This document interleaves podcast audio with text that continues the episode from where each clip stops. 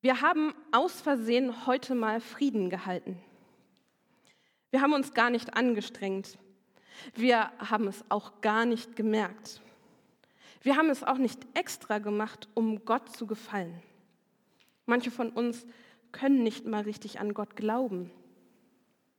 Wir haben auch nicht daran gedacht, dass in dem anderen Gott drinstecken könnte. Das ist ein fantastischer Gedanke, aber wir sind nicht auf diese Idee gekommen. Wir haben Gott nicht erkannt. Und trotzdem haben wir das Richtige getan. Ganz aus Versehen haben wir zum Frieden beigetragen, weil wir es immer so gemacht haben. Und es ist uns leicht gefallen. Und schon ist der Frieden ausgebrochen. Ganz unerwartet. Wir haben gedacht, der Krieg geht immer so weiter. Wir kennen es ja gar nicht anders. Immer ist irgendwo auf dieser Welt Krieg. Doch plötzlich ist der Frieden ausgebrochen. Nicht, weil wir so viel getan hätten. Wir haben doch nur etwas ganz Kleines, Menschliches, Normales getan. Wir haben jemanden zu trinken gegeben. Nichts Besonderes. Wir haben jemanden besucht, der krank war. Auch das ist etwas Selbstverständliches unter Geschwistern. Und wir sind doch Brüder und Schwestern. Wir gehören doch alle zur Familie Mensch. Dann haben wir jemanden frieren gesehen und ihm eine Decke und einen warmen Tee gebracht. So wie wir uns das auch wünschen würden, wenn wir mal frieren. Und plötzlich ist der Frieden ausgebrochen. Es ist Gottes Frieden. Gottes Frieden ist höher als alle unsere Vernunft, höher als unser Denken und Planen. Wir konnten doch gar nicht die Konsequenz abschätzen von dem, was wir da taten. Hätte uns jemand erzählt, dass diese kleinen Gesten einen Unterschied machen, wir hätten es nicht geglaubt. Bekommt das überhaupt jemand mit, ob ich ein fremdes Menschenkind anlächle oder nicht? Wir haben es einfach gemacht. Und dann ist der Frieden ausgebrochen. Es war wie in einem Lächeln in unserem Herzen. Unser Herz ist ganz leicht geworden, als hätte es Flügel zum Fliegen. Die Welt hat uns immer erzählt, dass es schwierig wäre, Frieden zu halten, dass Konflikte und Kriege so viel einfacher sind. Für Frieden müsste man richtig kämpfen, haben sie gesagt. Und wir haben gemerkt, wir schaffen das nicht. Wir können nicht für Frieden kämpfen. Wir haben nur danach geschaut, was braucht mein Nächster gerade? Und haben gefragt, was brauchst du gerade? Ein Glas Wasser, ein Besuch, tröstende Worte, eine Umarmung.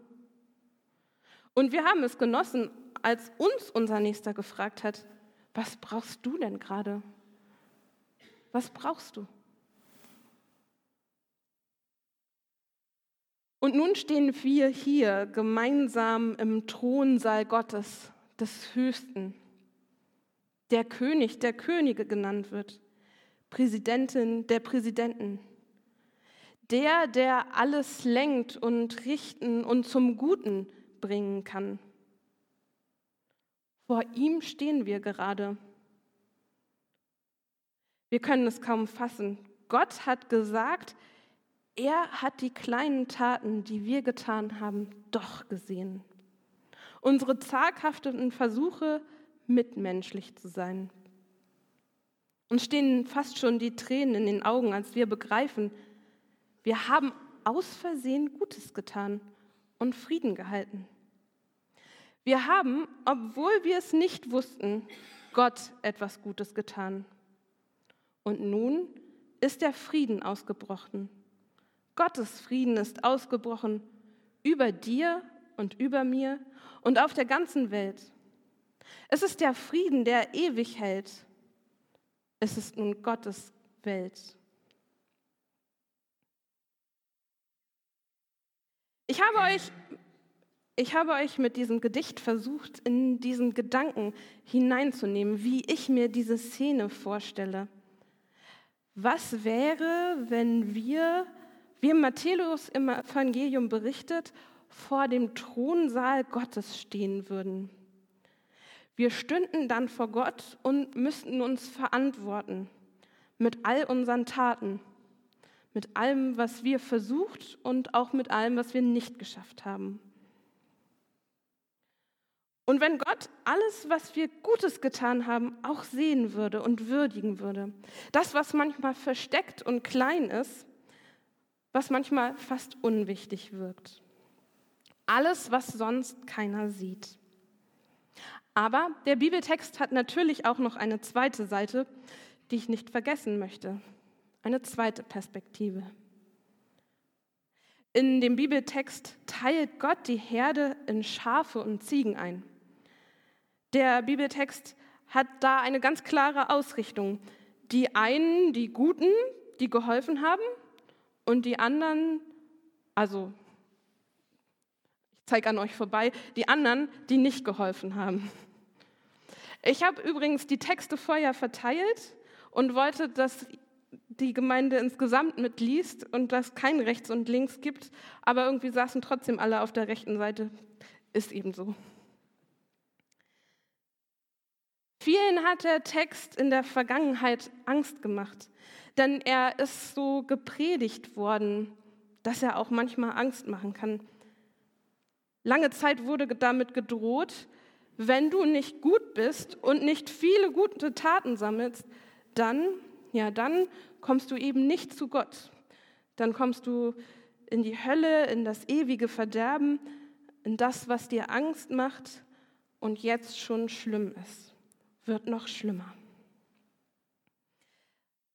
Und trotzdem ist das, so will ich diesen Text nicht predigen und ich glaube, so ist dieser Text auch nicht gemeint. Und trotzdem stelle ich mir diese Frage, wo stehe ich eigentlich, links oder rechts? Der Text stellt uns die Frage, was ist mit den Menschen, die wir nicht gesehen haben, die wir übersehen haben oder ja, wo wir absichtlich nicht geholfen haben. Darin will Jesus auch erinnern.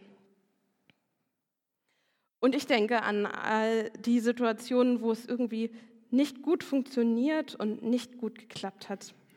Und frage mich, wer von uns steht denn dann überhaupt auf der rechten Seite? Gibt es dann überhaupt jemanden, der am Ende für gut befunden wird? Und ich glaube, das ist eine anstrengende Frage, die schwierig auszuhalten ist. Aber zum Glück ist das nicht der einzige Text in der Bibel. Es gibt andere Texte, die auch noch von der Gnade und Güte Gottes sprechen. Eben weil wir am Ende zum Schluss kommen würden, naja, also wenn man das wie eine Liste alles aufschreiben würde, was wir tun, rechts die guten Dinge, links die äh, schlechten Dinge, dann ähm, ist die Frage eben sehr schwierig, wer von uns würde am Ende bestehen und Bestand haben. Gott sei Dank glauben wir an einen Gott, der rettet und befreit, der am Ende für uns einsteht. Und trotzdem piekst uns dieser Predigtext ein bisschen. Er erinnert uns und nimmt uns in die Verantwortung hinein zu all den guten Dingen, aber auch all den Dingen, die manchmal nicht so gut in unserem Leben laufen. Denn andersrum funktioniert es auch nicht. Wir können nicht einfach sagen, weil wir an Gott glauben, wird schon alles gut werden. Nur an Gott glauben reicht. Wir brauchen auch Taten, wir müssen auch handeln. Ein Glaube ohne Werke, das ist kein richtiger Glaube. Daran erinnert uns dieser Text. Erst durch unsere Werke hindurch, durch unsere guten Taten, wird unser Glaube lebendig und aktiv. Durch unser Handeln hindurch bekommt unser Glauben Ausdruck. Ja, und schön wäre es, wenn es tatsächlich so klappen würde, wie ich es vorhin im Gedicht beschrieben habe, wenn wir einfach aus Versehen Gutes tun würden, wenn es uns immer leicht fallen würde. Und ich glaube, manchmal ist es auch so. Manchmal sehen wir, was zu tun ist und dann machen wir es auch einfach. Und das Spannende ist, es geht hier in diesem Text ganz viel um kleine Selbstverständlichkeiten. Ganz oft ist uns ja eigentlich bewusst, was das Gute, was das Richtige wäre. Manchmal machen wir es aber auch extra. Also manchmal ist uns bewusst oder versuchen wir uns in diese Haltung hinein zu begegnen. Da könnte ja Gott drin stecken. In dem anderen könnte ich vielleicht Gott entdecken. Die Menschen, die am Ende im Thronsaal Gottes standen, sie sind überrascht von dem, was da passiert ist, was sie Gutes getan haben. Und die anderen auf der linken Seite sind überrascht, was, wo sie überall an Gott vorbeigesehen haben. Und ich glaube, beides entspricht unserer Realität, dass wir es manchmal einfach ja, gar nicht merken, da steckt auch Gott drin und da können wir auch noch nach Gott suchen. Es wäre schön, wenn es immer einfach ist, aber ich glaube, wir müssen es einüben. Vorsichtig, Stück für Stück und immer wieder. Aber wenn wir diesen Frieden leben, ist es einfach wunderschön. Unser Herz wird dann ein wenig leichter. Und es fällt uns nicht mehr schwer, dem anderen auch Frieden zu wünschen. Wir müssen, wir sollen und wir dürfen es üben, solange wir noch nicht in diesem großen, herrlichen Frieden Gottes leben, der sich immer weiter ausbreiten möchte. Und am Ende, so ist die Hoffnung, stehen wir dann einmal gemeinsam vor Gott und sind ganz eingehüllt in Gottes Frieden. Gott helfe uns dabei, diesen Frieden zu üben, Stück für Stück, in den kleinen Dingen, dem anderen ein Wasser zu reichen, ihn zu besuchen, ihn anzulächeln, eine Umarmung zu schenken oder einfach Hilfe anzubieten. Gott sei mit uns in allen Versuchen, in den großen und in den kleinen und in dem Üben jeden Tag. Amen.